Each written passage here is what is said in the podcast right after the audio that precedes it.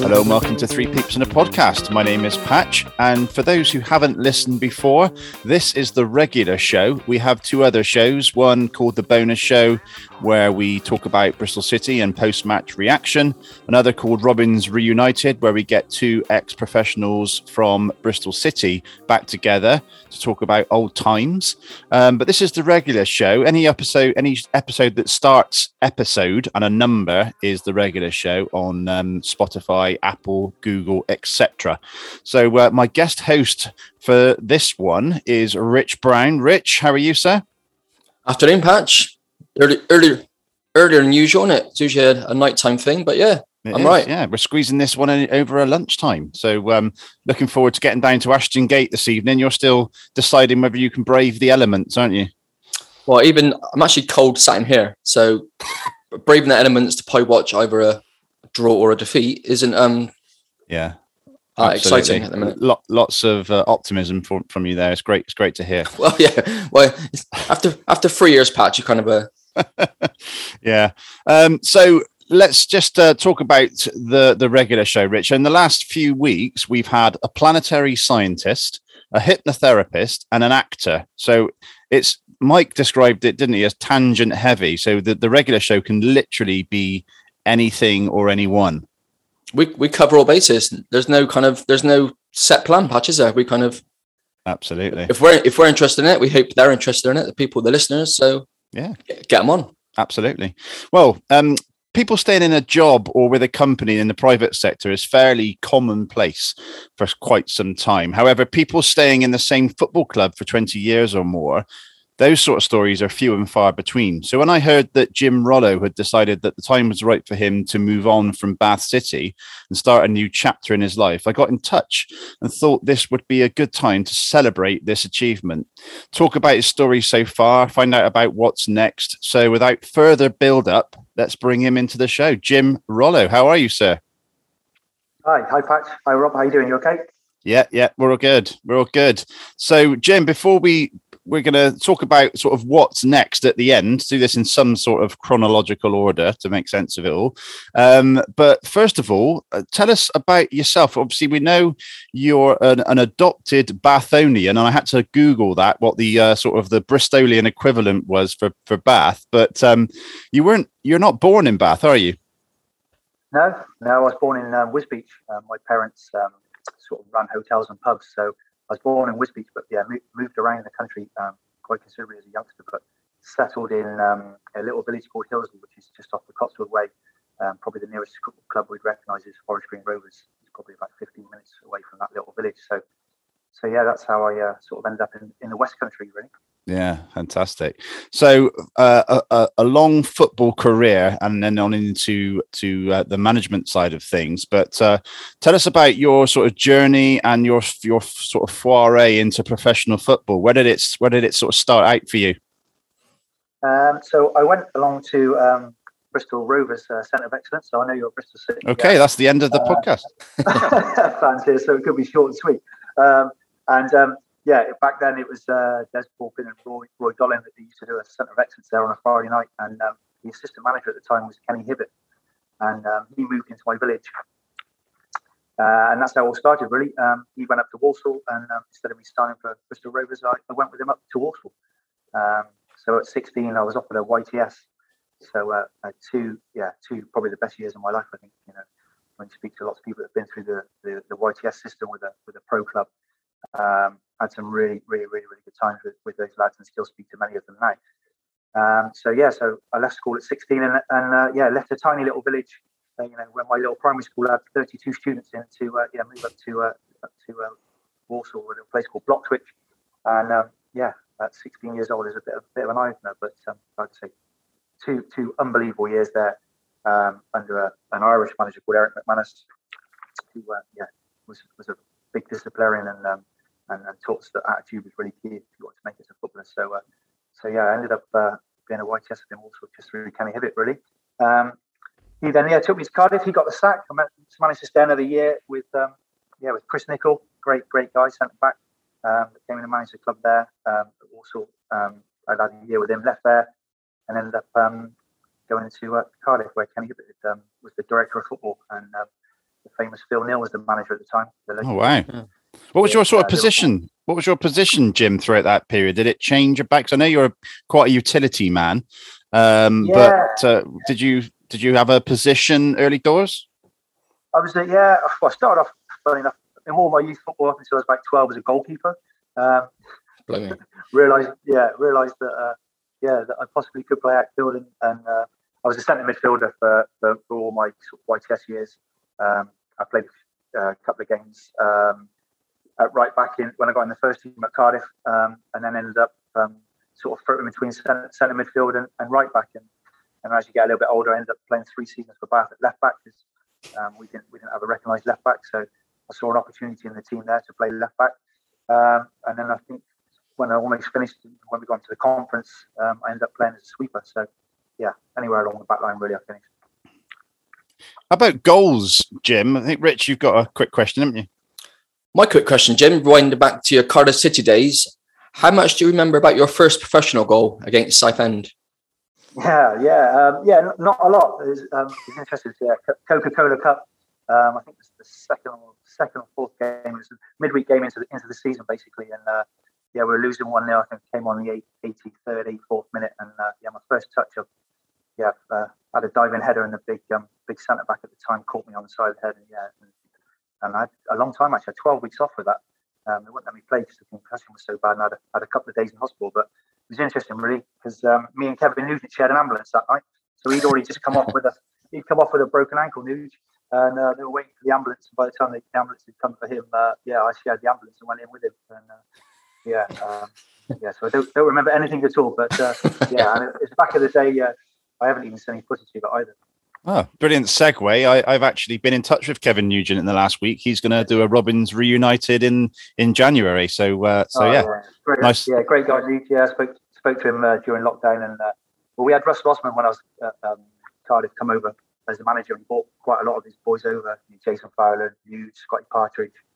And Scotty Patson came on loan. So we had quite a bit of a Bristol City connection. And we all used to meet up in Toppington and drive across together. Brilliant! Oh, fantastic! So you're sort of you've eventually found your way to Bath City, like circa 20 years ago, and according to Wikipedia, a few sort of loans in between before that as well. So your love affair with Bath City sort of started more than 20 years ago, I think, didn't it? Yeah, 1997. Yeah, it's funny enough. Kenny Hibbitt, I'd just gone into Cardiff, and I was playing in the reserves there and stuff, and had an opportunity to go to Bath on loan under Steve Millard, and. So I ended up signing a dual registration, signing a non-contract at Cardiff, and then I signed a non-contract at Bath so that I could actually play for both teams. So in the week, if they didn't have a game, I could play in the reserves on Saturday. And they were in the conference then, struggling a little bit. And great guy, Steve Millard. I remember he came to the pub and met me. And I'd four games back then. And a couple of memories from that. Our first game, against Kettering away, Danny Hazelhurst broke his leg, and we ended up going back to the hospital, spending 3 hours in the hospital waiting for him. I think we left Kettering at about 9:00 at night. It was a good bit of team spirit. There was plenty of beer on the coach, and so that was the first memory really of Bath, of how the team spirit was really, really, really good. And then on the back of that, I think I played 3 games. On my last game on the Saturday, Cardiff had a couple of injuries in the week, and Kenny Hibbitt said to me, there's a good chance you can come with the first team, but we're playing Friday night, and it was live on Sky against Fulham. Right. And so I made my debut live on Sky at Fulham on the Friday night, and then I remember we won 4-1. Jeff Arkard scored a couple, and it was great. A few beers on the way home, and then I got a phone call from Steve Millard saying, "Jim, I'm just checking you're available tomorrow." And I was like, of course, Steve. You're such a lovely guy. I thought, I can't turn him down. I love football. I'd only come on. I think I touched the ball once with my head. That's it. I come on for the last 3 or 4 minutes on the Friday night. So and I remember he said, "Well, we're doing set pieces in shape on Lansdowne at 10:30 in the morning before the game, and so I've got a couple of new signings." Oh my gosh, yeah. So I had the elation of making my debut at Craven Cottage at Fulham on the Friday night, and then I was back up at Lansdowne. So that was allowed back then, was it? As allowed to kind of relate to. Yeah, dual contracts. Yeah, so you could play for both clubs, and Yeah, and we bought in a centre back, Jimmy Nickel. So I don't remember him. He was a centre back at Manchester United. Yeah, and he bought him in for one game, got sent off after about 40 minutes, I think. And I think we lost to Macclesfield on the Saturday. But yeah, came down for a bump. So yeah, it was that was my first loan spell with Bath in '97. But I've ended up going back and getting in the first team from Cardiff on the back of that loan, and playing about 14 games at the end of the season. If I remember my Sunday league football at Lansdowne, it must have been quite difficult to kind of train anything out there with the winds and the frost and the. It's like a whole new world out there, isn't it? Oh, unbelievable as well. Yeah, it was January. I just remember, the wind. It was whistling around. We were trying to whip in some set pieces, practicing set pieces, and I was thinking, well, I could be anywhere now than Lansdowne. But yeah, I don't know. It's such a fabulous club that I just wanted to. It was going to be my last game, so I wanted to go along and turn up. But we've had a couple of pre-seasons up at Lansdowne, and even in the summer up there, it's blowing a healing. Yeah, I remember those days. Absolutely. So eventually you joined Bath, full time, so to speak, as a player, and that relationship went on for a good 20 years. But when did you actually stop playing, and how hard was that decision to stop playing? Yeah, very tough. I signed, back in 2002, originally for Alan Pridham, and they were going through a bit of a tough time. He didn't have much money or a budget, but I remember a chap there, another ex-City lad, Paul Milsom. I was chatting to him, and he said, "Look, the team spirit's brilliant. Come along, you'll love it." And from that day onwards, I've never looked back. The team spirit is still there today. I had a little bit of a move away. We got promoted into the conference premier when I was 35, and I thought that might be my time up, after being at the getting a promotion and stuff, but I ended up playing another 50 or 60 games over the two seasons in the conference, and then we got relegated after that, and I became then a bit of a squad player. I was coming sort of 37, and I had an opportunity. I did leave the football club actually for 9 weeks. I had the opportunity to go and play for Chippenham, which didn't go down too well, possibly, I thought, with the fans, and it was a real hard decision. But I sat down with Aidy Britton and Lee Howells at the time, and they said to me, "Look, you're a squad player. If you want, I just thought I had a little bit more football in me. You'd sort of get a game, you'd win, and then the next week I wouldn't be playing because the other lads back injured." And I was thinking, I've got a few years left in me yet, so I decided actually. And they said, "Look, go off, get your football. You can always come back. So if it doesn't work out, Aidy Britton said to me, there'll always be a role here at the football club for you." So it was a win-win really. So I went to Chippenham, and it lasted about eight or 9 weeks, and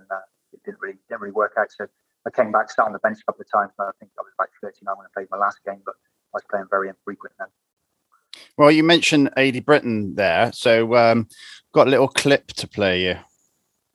Jim was an immense part of Bath City from really the day I got there in 2005. I joined originally with John Relish as manager in the summer of 2005, and there was a group of players, 4 or 5 players who'd been there previously, the likes of him and Evans and Matty Coope, etc., Steve Jones, and a good group really to start with. And Jim was clearly within that a leader, and it wasn't long before he established a place in the side regularly, mainly initially at the right back position, and we made him our captain. And and after John went a few years later, back in 2007, he remained my captain. So he was captain for 2 promotions in 4 years, and he was just a natural leader.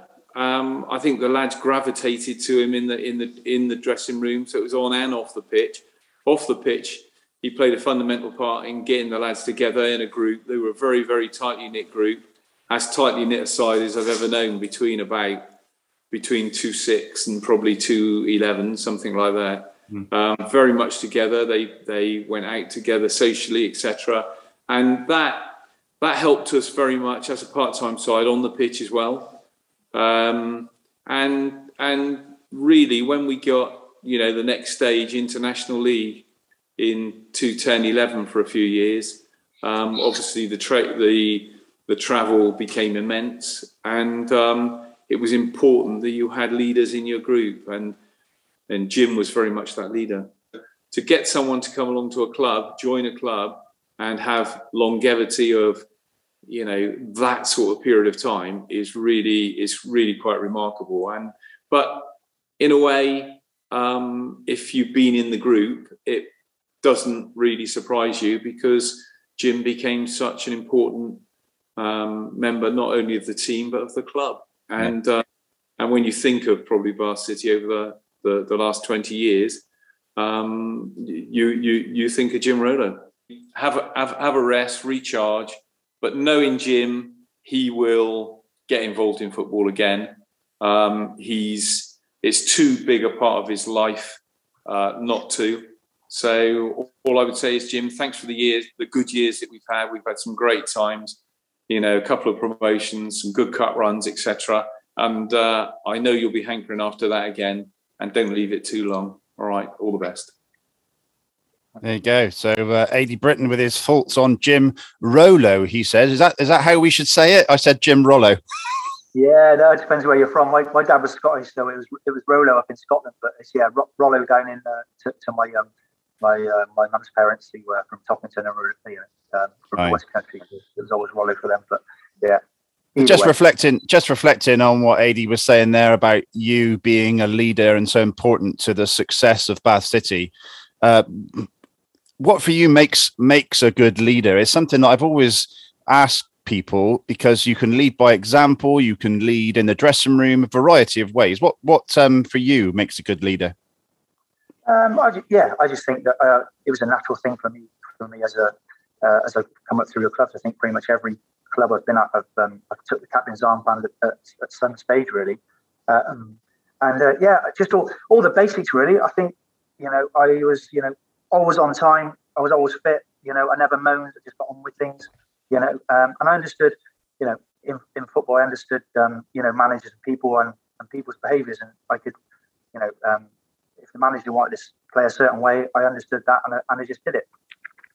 So and I just think, I was always, I was always first in, always last out, and I just had such a passion for football right from a young age, and it's always the thing I thought I was going to do. And it's just lovely to hear those words from Aidy, because he played a big part in some of my success at Bath City. Yeah, he mentioned there the two successive promotions. That's something to celebrate there, and that must have been absolutely, you know, top for a player to experience two successive promotions, and that can only galvanise a team, I guess.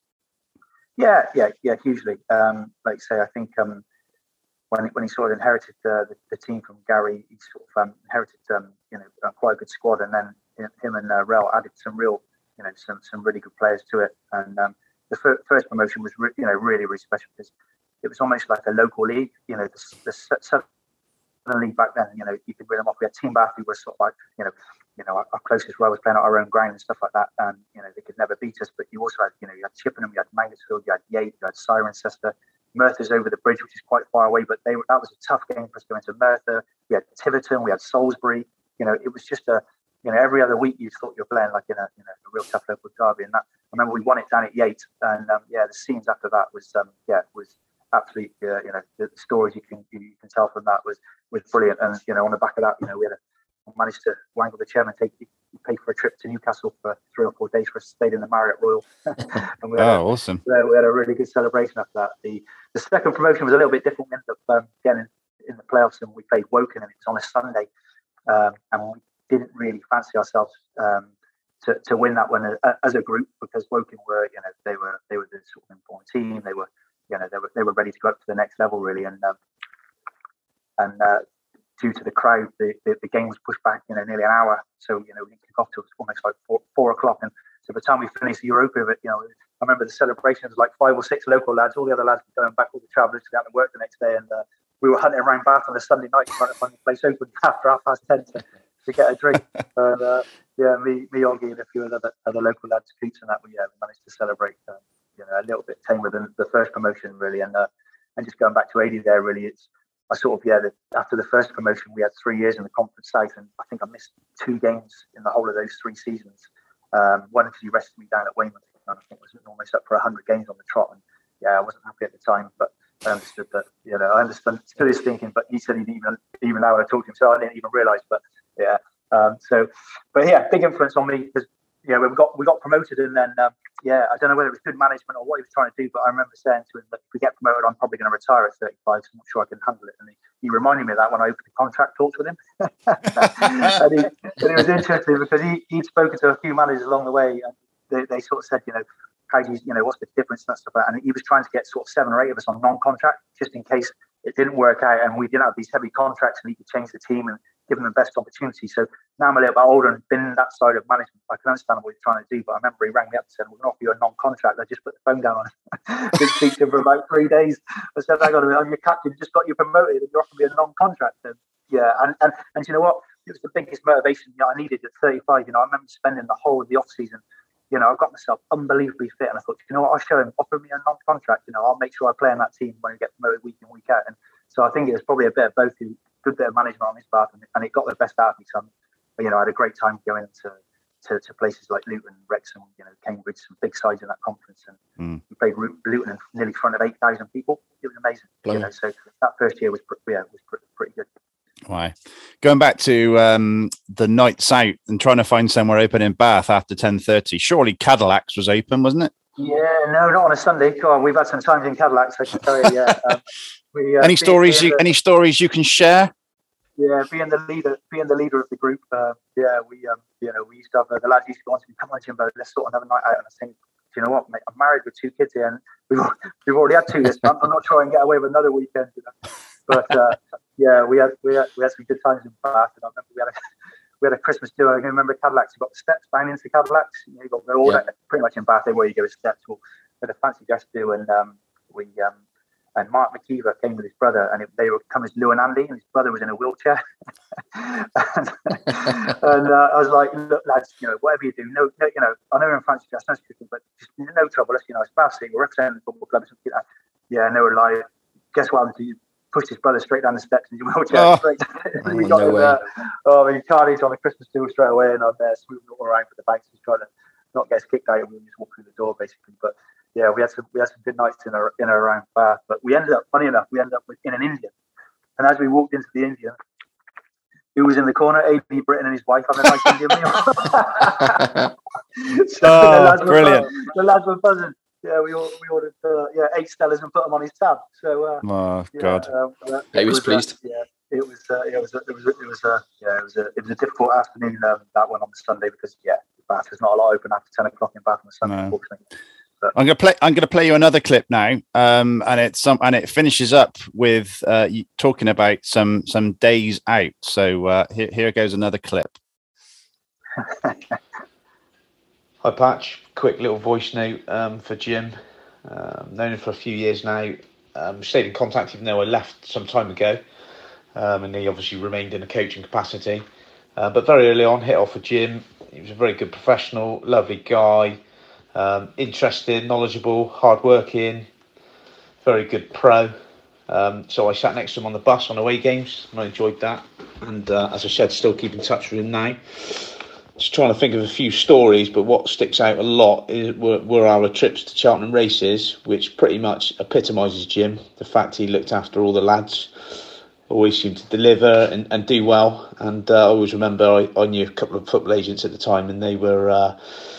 They had this hospitality on the finishing line at Cheltenham races. So they said, "Oh, we can get a couple of you in." So me and Jim went in, sort of did a little bit of a recce, and they said, "Oh, that's fine." And obviously it was all on the house.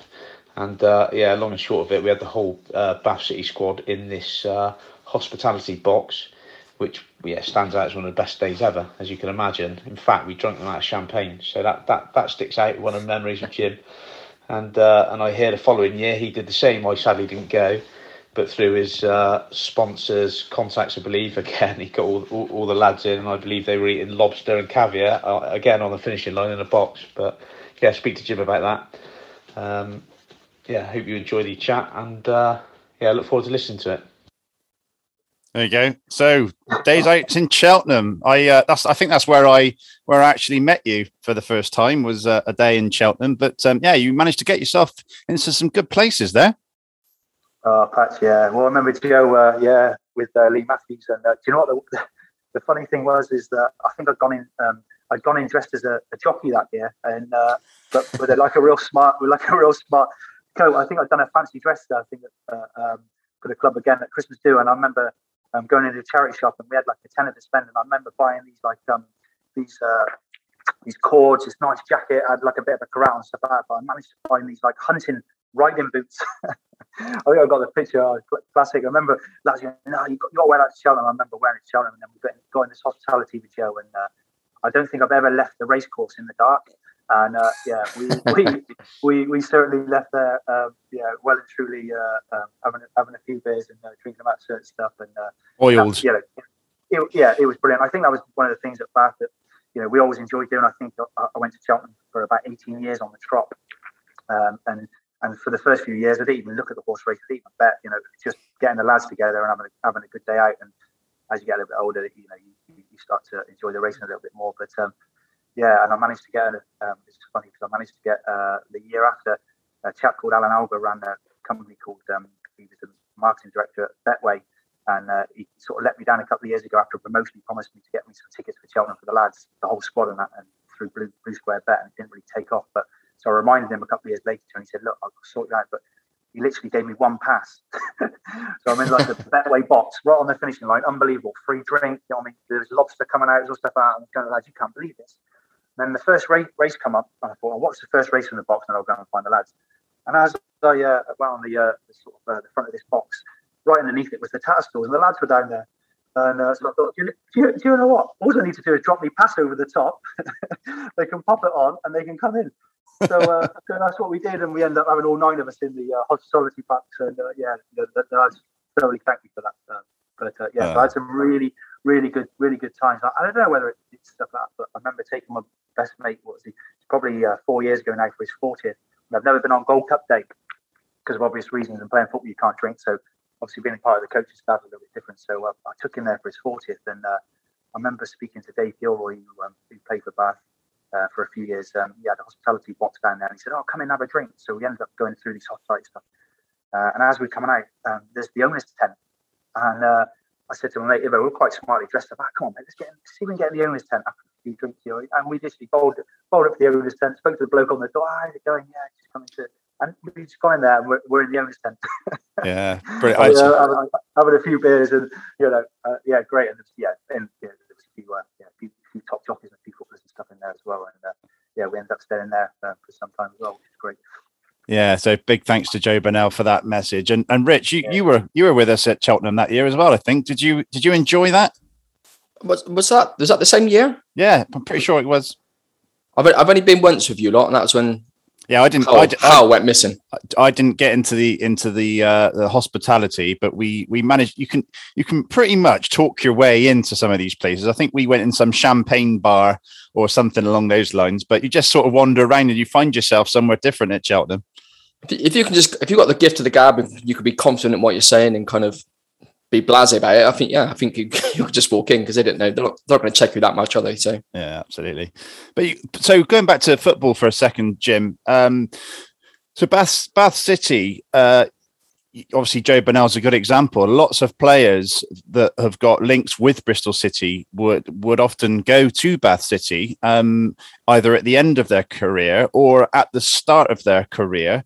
For example, Tommy Conway, he came on our podcast a good few months ago, and I asked him this morning. He said, "Jim was a legend in my eyes, helped me a lot at Bath City." So you're having an impact on people of all ages, Jim, but that relationship with Bristol City, and obviously it's a local team, but obviously you've got Joe Bernal, Scott Murray, Gary Hours, etc. But how is that relationship between the two clubs? Yeah, brilliant. I think we were very, very, very lucky when we got to the conference. Aidy Britton, I think he had worked on Scotty Murray and Joe Bernal for about 4 years. To get them, yeah. You turn up to all sorts of different things, and you'd say, "Oh, I think I've got one, Jim. I think I've got one," And we had Alex Russell, some really, really good lads coming at the end of their careers, really. And like you say, Joe, Tip a bit like myself. I think that's probably why we stayed in contact, really. Just a really, really, really nice guy, the ultimate professional. And what you see is what you get with Joe. And I remember him coming into the group, and and him and Scotty and Alex, the three of them, when they came in together, brilliant. I remember doing a training session once, and we grouped up as a four. There was me and then three, and I was just looking at the stuff thinking, oh my gosh, what's going on here? You know, he's brilliantly technically and just really, really genuine, nice guys. And, so you do get the ones, coming out of it. We had Scotty Partridge. He came towards the end of his career from Weymouth, that was obviously linked with Bristol City. And that started. But then I think when Gary sort of came in for the second time, he was doing quite a bit of work in the academy as well. And we sort of set up our training venue there at Filton STS, where the academy trained. On the back of that, that builds a brilliant relationship, because you're there and you're doing some stuff with Bristol City, before, after, whatever, and you get to see some of these lads. And I just remember, I've watched Josh Hours come through the academies, and through whatever reason, I'd get there early and watch different coaching methods, watch different sessions they're putting on, stuff like that, and look at the players that are coming through, really. And so you get to see like the Tommy Conways and the Josh Hours and stuff like that come through, the Antoine Samuels that have come, a little bit that way, really. But my first real experience was when Gary came and he brought in Max O'Leary, goalkeeper, absolutely, come as a little 19-year-old lad, and left a man. He was absolutely first class. And I think one of the things over the years that I've seen with Bristol City, that the lads that come in, first and foremost, their attitudes are absolutely exemplary. They are such good lads in terms of their communication, their work ethic, their understanding and listening, to certain people. And that's as high a praise as I can say, really. And and we've been lucky enough to keep that. With Jerry coming in, had a great relationship with Brian Tinian right from the start, and Brian Tinian's been brilliant for us with the loans. And it's great to see. Nothing better to see than see Tommy Conway scoring a goal.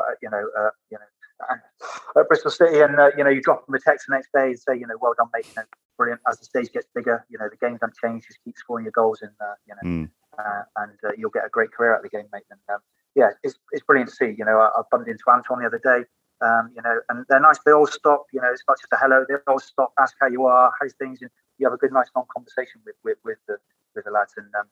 And it's a really, really, really good relationship we've got there. Yeah, that's a really good point you say there, because everyone commented on how well Tommy Conway spoke when he did come on the podcast, and it's not just how he spoke, but almost the politeness and the way they carry themselves. So it's a great point to raise. But just going back to Gary Hours, I asked Gary for a few comments about you as well. Here it goes. Hiya, Jim. It's Gary. Hope you're keeping well. Very surprised to see that you left Bath City recently after 20 years of service. Very honest and loyal servant of the club, I must say. Always stood side by side with me on the pitch and off the pitch. We had some good times on the pitch. I know that you remember, and I remember the day we went to Barnet in the FA Cup and turned them over when they were top of the conference.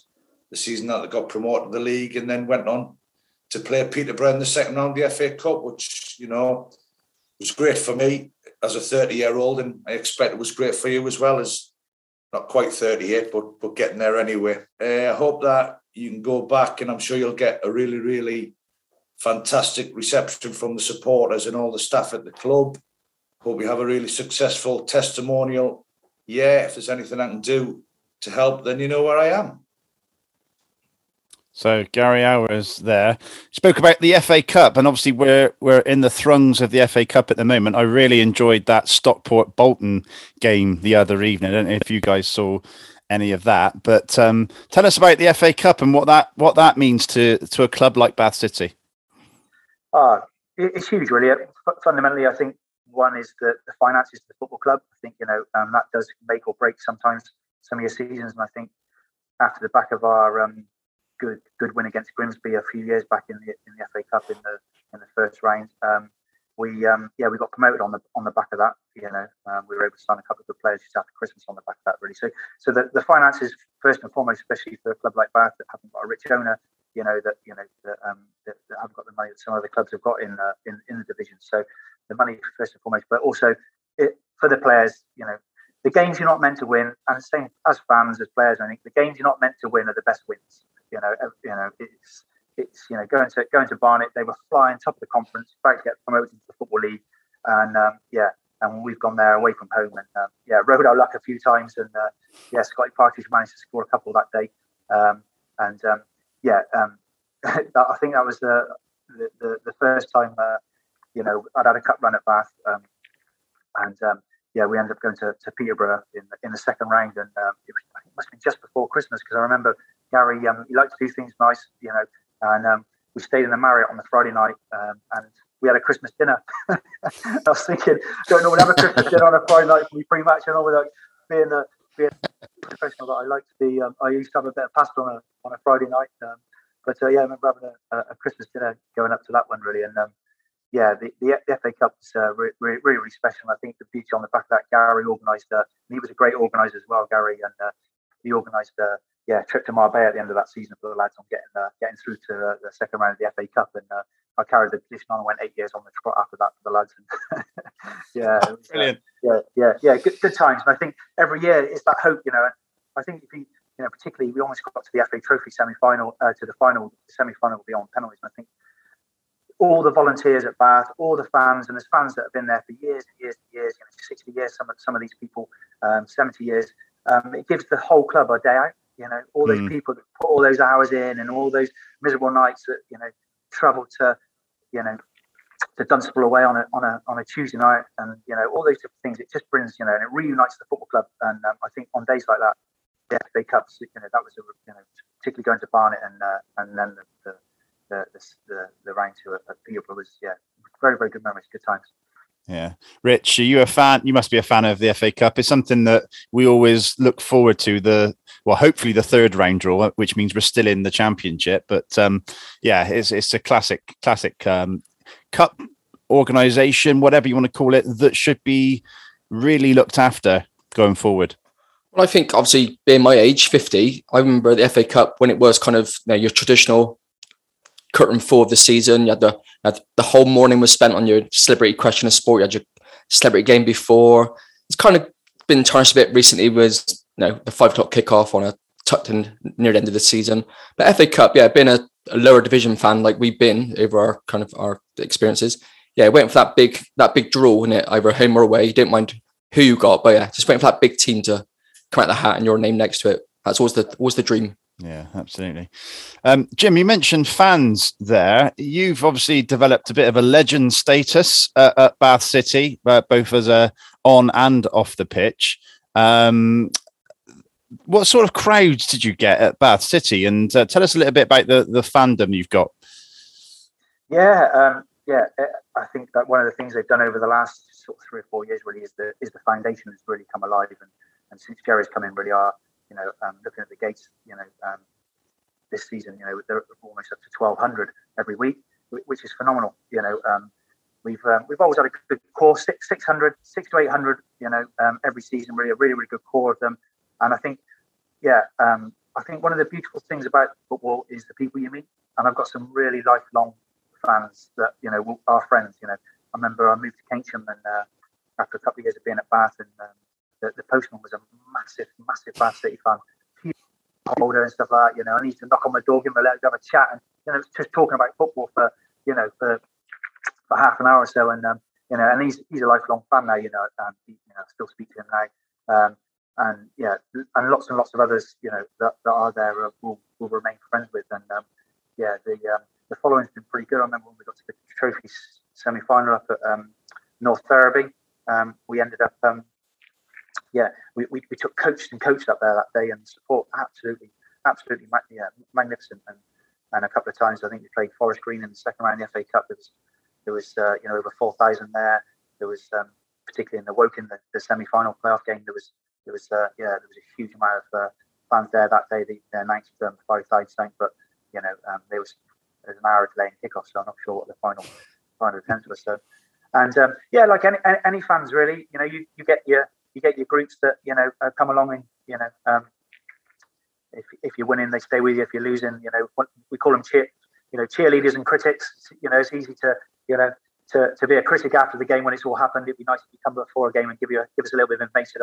Why didn't you do this? But it's always after the game and after the result and after the episodes happened. And but large and large, there isn't too many of those at Bath City Football Club. They're a very, very, very special group of people, yeah. and people working there. You know, lots of the fans are volunteers. They do so much work for that football club. You know, it's a really special club. You saying you live in Keynesham actually reignited a memory of mine. I think it must have been like 10, 12 years ago. I took my girls swimming at Keynesham Leisure Centre back on a Saturday morning. And I'm sure I saw you in a coffee, customer, might have been Costa. And I pointed out that man there plays for Bath City. He was on BBC recently. I think it must have been during the cup run when Scott Murray was playing for you. I think you had a live game on BBC close to that time. And I just pointed out, and they both looked around. Does he play for Bath City? So yeah, it's like a local legend walking around Keynesham. Absolutely, local legend is a great, and you know, Bath being Bath City, and I've seen lots of badges and all sorts. But there's one fan who is really, really famous and a big Bath City fan who wanted to give you a message. Well, loyalty from players is always something that fans respond to with great warmth. But Jim goes beyond that. Jim Rollo goes beyond that. He is the heart of the club, or he was for many years, and he epitomizes all the good things about the club. It's friendliness, it's commitment, it's energy, it's good humour. And it was a good player too, very good player, and that was appreciated. But there was a positivity, or there is a positivity about Jim, and that's and a cheerfulness, and I think people respond to that. And he's viewed with great affection. I can't think of another player in all the time I've been going to watch the City, which is now since 1974. I don't think there's another player that has the same level of affection as Jim. And there's going to be a big problem because this, you know, the song on the terraces, don't you? We love Jim Rollo because he'll play anywhere. We love Jim Rollo because he's losing his hair. Now, I mean, he takes it in good part, you know, and gives a wave. But, you know, he's got to come back so we can sing it again, or the vocalist can sing it again. And Jim was one of the group who said hello to Eric, King Eric, when he came round. And Jim handled the matter with great aplomb, really. I think some of the younger lads were a bit in awe, but Jim carried the conversation, you know, with great maturity. You know, you felt Jim could have played in the same team as Eric, really. He conducted himself with such aplomb. He was a good presence on the touchline, you know, always in a very positive, warm-hearted way. The warmest good memories. I mean, he said he'll come along to the and stand on the terraces with us, so that maybe that's when we can sing the song. But maybe I should say, you know, it's been a pleasure to have been able to sponsor Jim for the last... for several years now. So I've joked with him that he should be on our mantelpiece by now. But, all over the pitch, but what sort of player was he? Well, he was skillful. I mean, he's very committed. Committed to the tackle, passed well. I think the fact that he was used as a utility player from time to time as well. And the fact he was captain says... I mean, that reflects his personality on the pitch, was that he was the centre of the team in the way I feel he's been the centre of the club, you know. Yeah. And that he was respected by the team, you could see that. And when he G'd them up, they responded. But I think I remember him as a very competent player. I mean, that sounds rather dull, but he was very reliable. He was steady. You knew that his commitment was always absolute. And there was an energy and a passion about it, and he played the whole 90 minutes, you know. There was something absolutely reliable about him, consistent, steady, and determined, you know, and a great, a really strong presence in the team and that. And I know when we've shown films in the club to raise money for the supporters or for local charities, Jim's always been there as often as he can. And lent his support and been very positive in his response. So that's appreciated as well. And I think for the supporters, as I say, there's a level of affection for Jim that was really unique. Jim, thank you for being around Twern Park for over 20 years, but this is au revoir, not goodbye, and you've got to come back, even if it's on the terraces, to join in the song in your name. And we're determined to see you again, and thanks for all your efforts, all your commitment, all your loyalty, and thanks for responding to the text that I've bothered you with over the years, congratulating you when we've won and commiserating when we lost. It's been a joy, Jim. See you again. Right, for those who don't know, do you want to tell people who that was, Jim? Yeah, that's Ken Loach, the famous film director.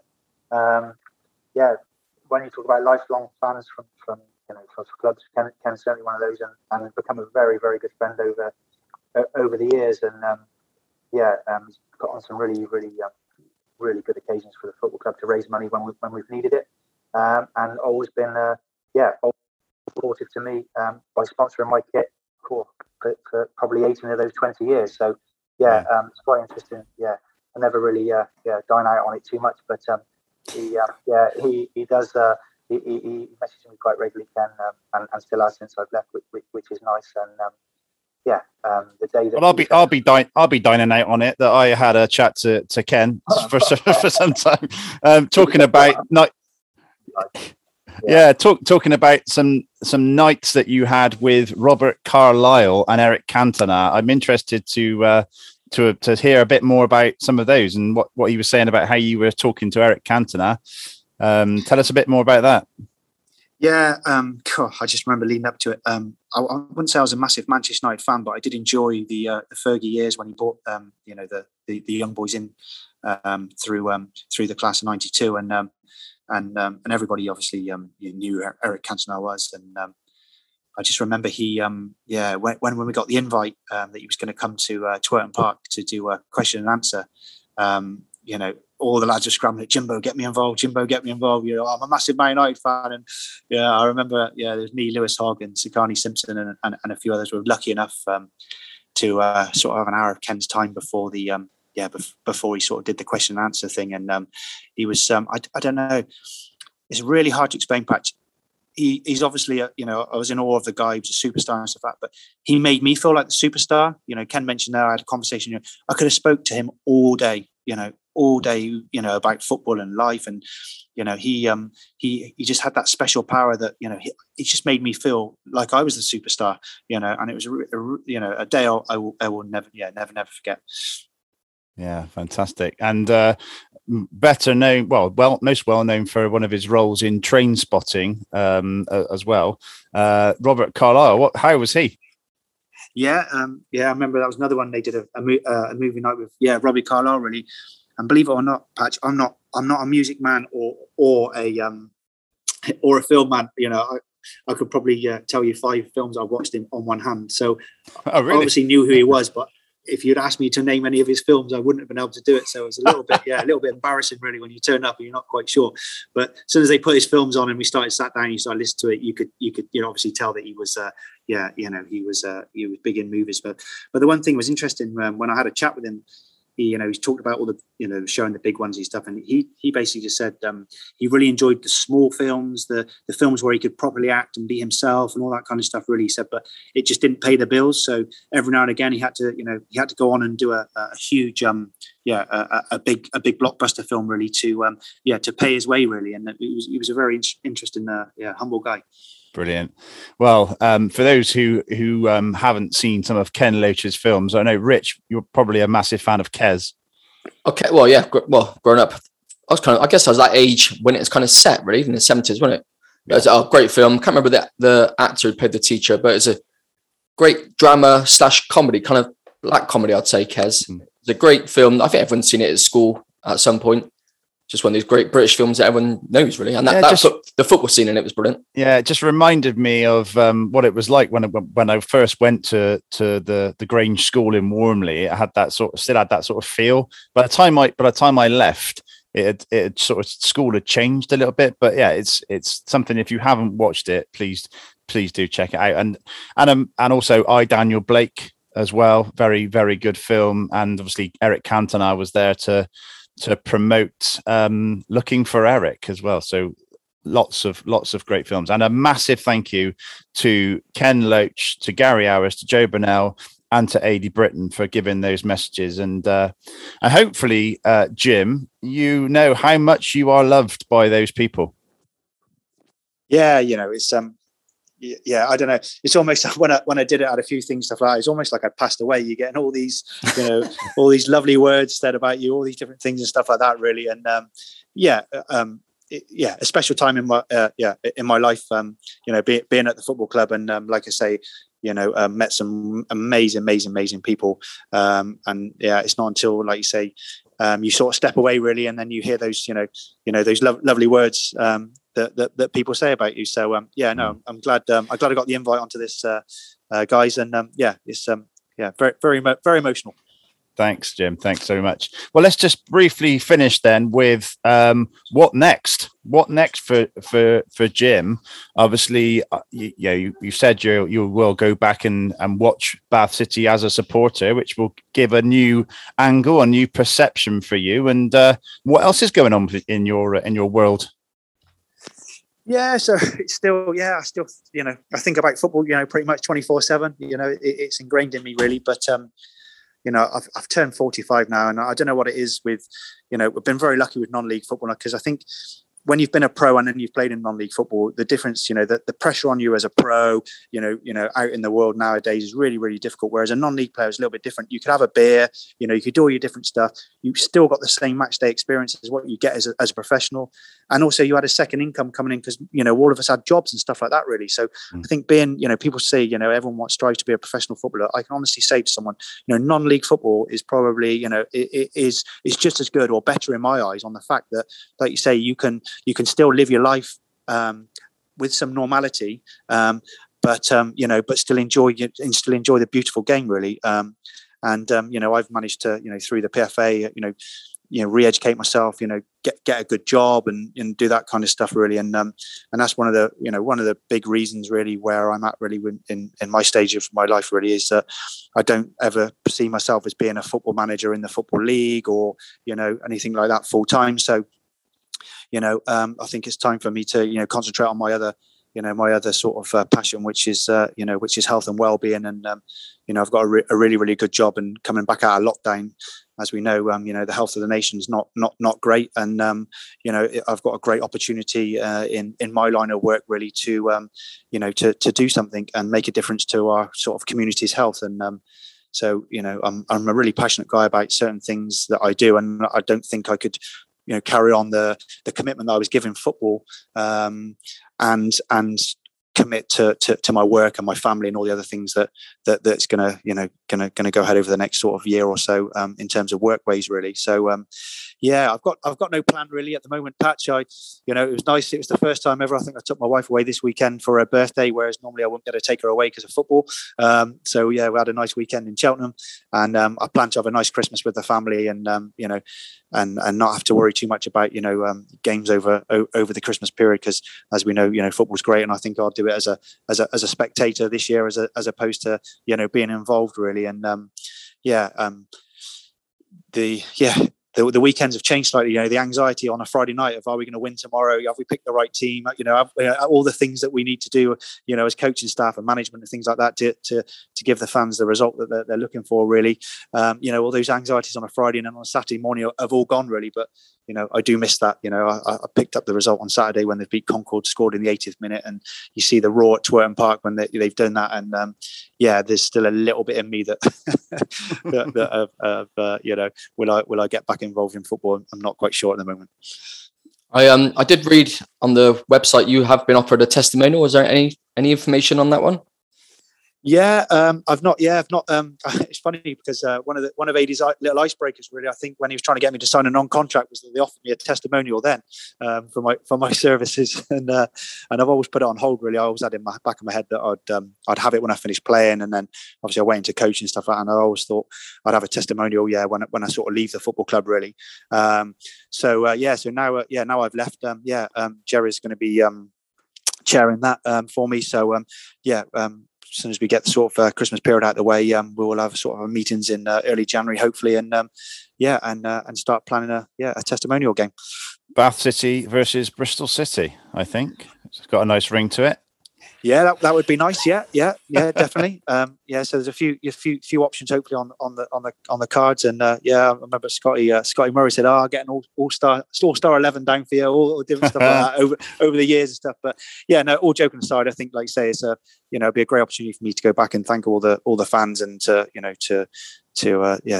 have a special day back at the football club, and I'm looking forward to organising it and planning it. Okay, so coming on to one of our regular segments that we do on the regular show of Three Peeps and a Podcast. It's called Room of Doom. It's a bit like Room 101, but we put something forward that annoys us or irks us in some way, and then we all vote on who's the winner of this week's Room of Doom. So, Rich, I don't know if you want to go first. Oh, Patch, if I could make everything wireless. I've had enough of cables nowadays. Going back in the office recently, trying to get the plug your laptop back in again. The cables, they seem to come alive. Like you leave them flat. Yeah, you leave for an evening or an hour, they're tied up in knots. What happens to them? Yeah. Is it like Toy Story where they literally come alive? And you could throw hose pipes into that, or vacuum, or every cable just doesn't want to behave. So cabling. I'm 100% with you there, Rich. I think we can't be far away from a desk or a table that has got some sort of wireless power, wireless charging built into it for dap your laptop down on it, dap your phone on it, dap your watch, and then we can do away with cables. I'm with you there. I think the future is looking bright for you, Rich, in terms of getting rid of cables. Well, I reckon if I went mountaineering and I wanted some life-saving equipment, Just take a vacuum, because you'd fall off the cliff and that cable will catch on something and save you. So doesn't mean I don't know. Cables, yeah. It's a good shout. I'll go next. So mine is dangly lights above tables. Now, in the last week, I've banged my head on one of those sort of dangly bulbs things that hang down the middle of tables in a pub, and then yesterday in Costa.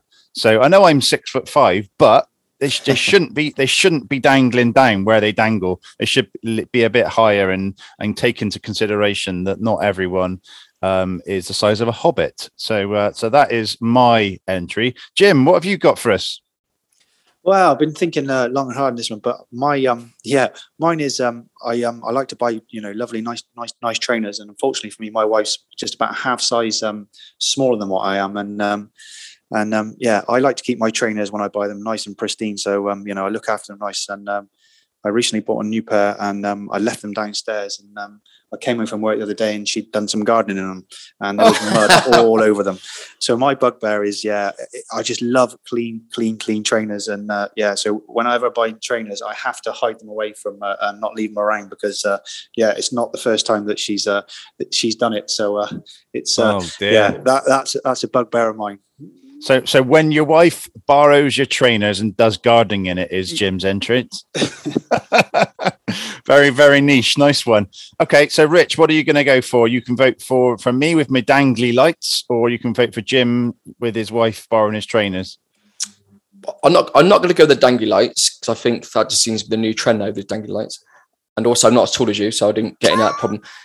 I'm not necessarily borrowing my trainers, but yeah, the wife will wear slip your slippers on. Exactly. Yeah, no, she'll slip. Yeah, she'll back out. I bought some slides recently. She'll put those on when she goes out to the garden to either fetch the wash in or sort out the dog. Yeah, like I can't find them because they're on her feet, so I'm looking for them. Or she's got she's dirtied them. But if I could recommend, Jim, there's a thing called pink stuff. It's like a paste that's very good for getting your trainers back up to scratch. Oh, brilliant. Thanks, Rich. Yeah, nice tip there. I'm going to go for Rich because that's one that I've thought of many, many times. And now that I'm sort of venturing between the office and between working from home, I'm having to constantly unplug and take wires and cables and laptop chargers, etc., to and from the office. So yeah, I'm with you there, Rich. And I think, as I say, the future is bright on that one. Jim, you've got to vote between Rich's and myself.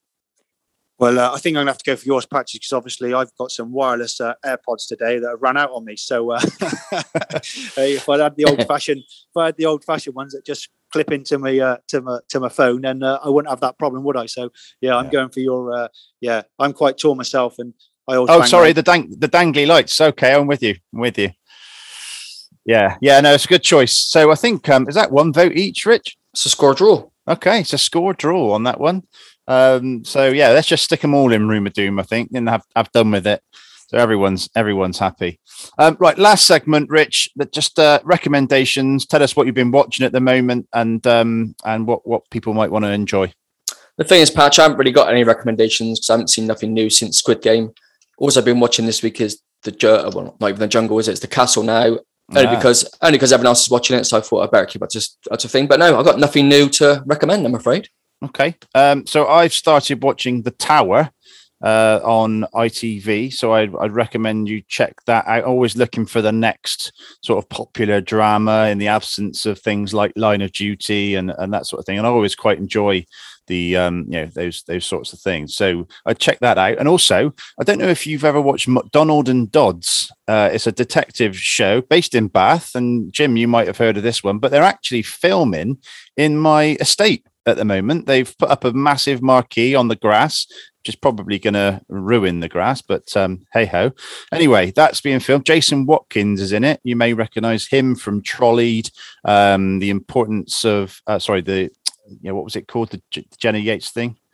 Christopher something. Yeah, Christopher Jeffries. Yeah, so he played Christopher Jeffries. He's in Nativity, those great Christmas classics. Absolutely. Yeah, he's a big star. So I'm going to go for a walk in a minute and see if I can spot him. So I'm guessing if they're filming your estate, is some sort of like drug dealing storyline, is it? Or gritty hard drama. Yeah, absolutely. Joyriding, burnt out cars, all those kinds of things. Yeah, no, exactly. But yeah. Couple of I'm going to recommend to myself to go and watch the previous seasons of that. But Jim, you're not much of a movie man, as you've just said. But how about TV?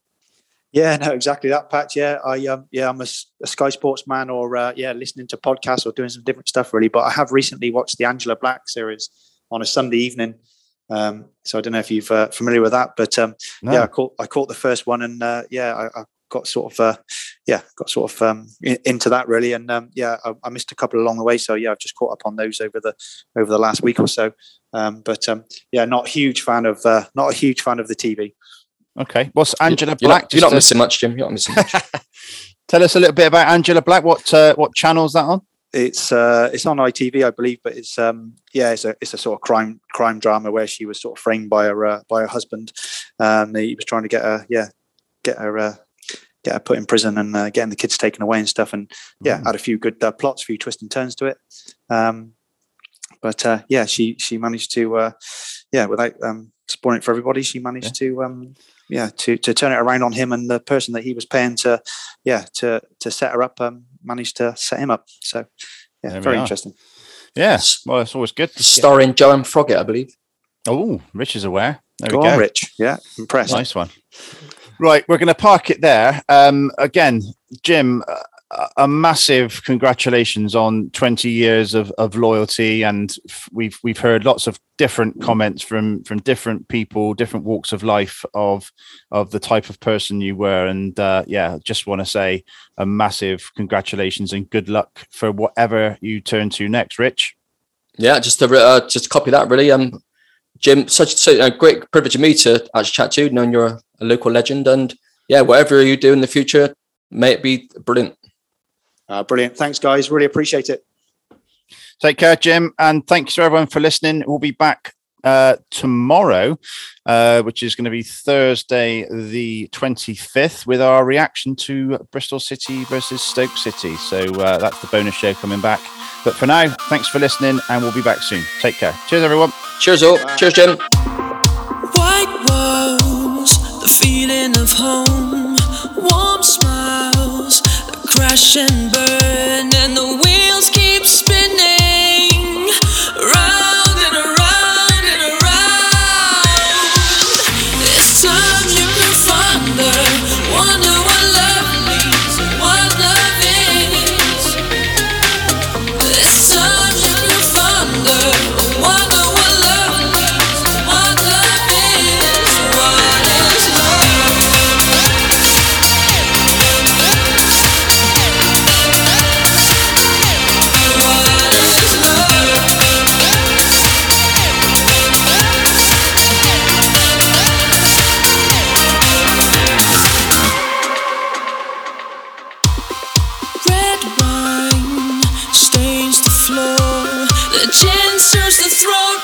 Gentlemen.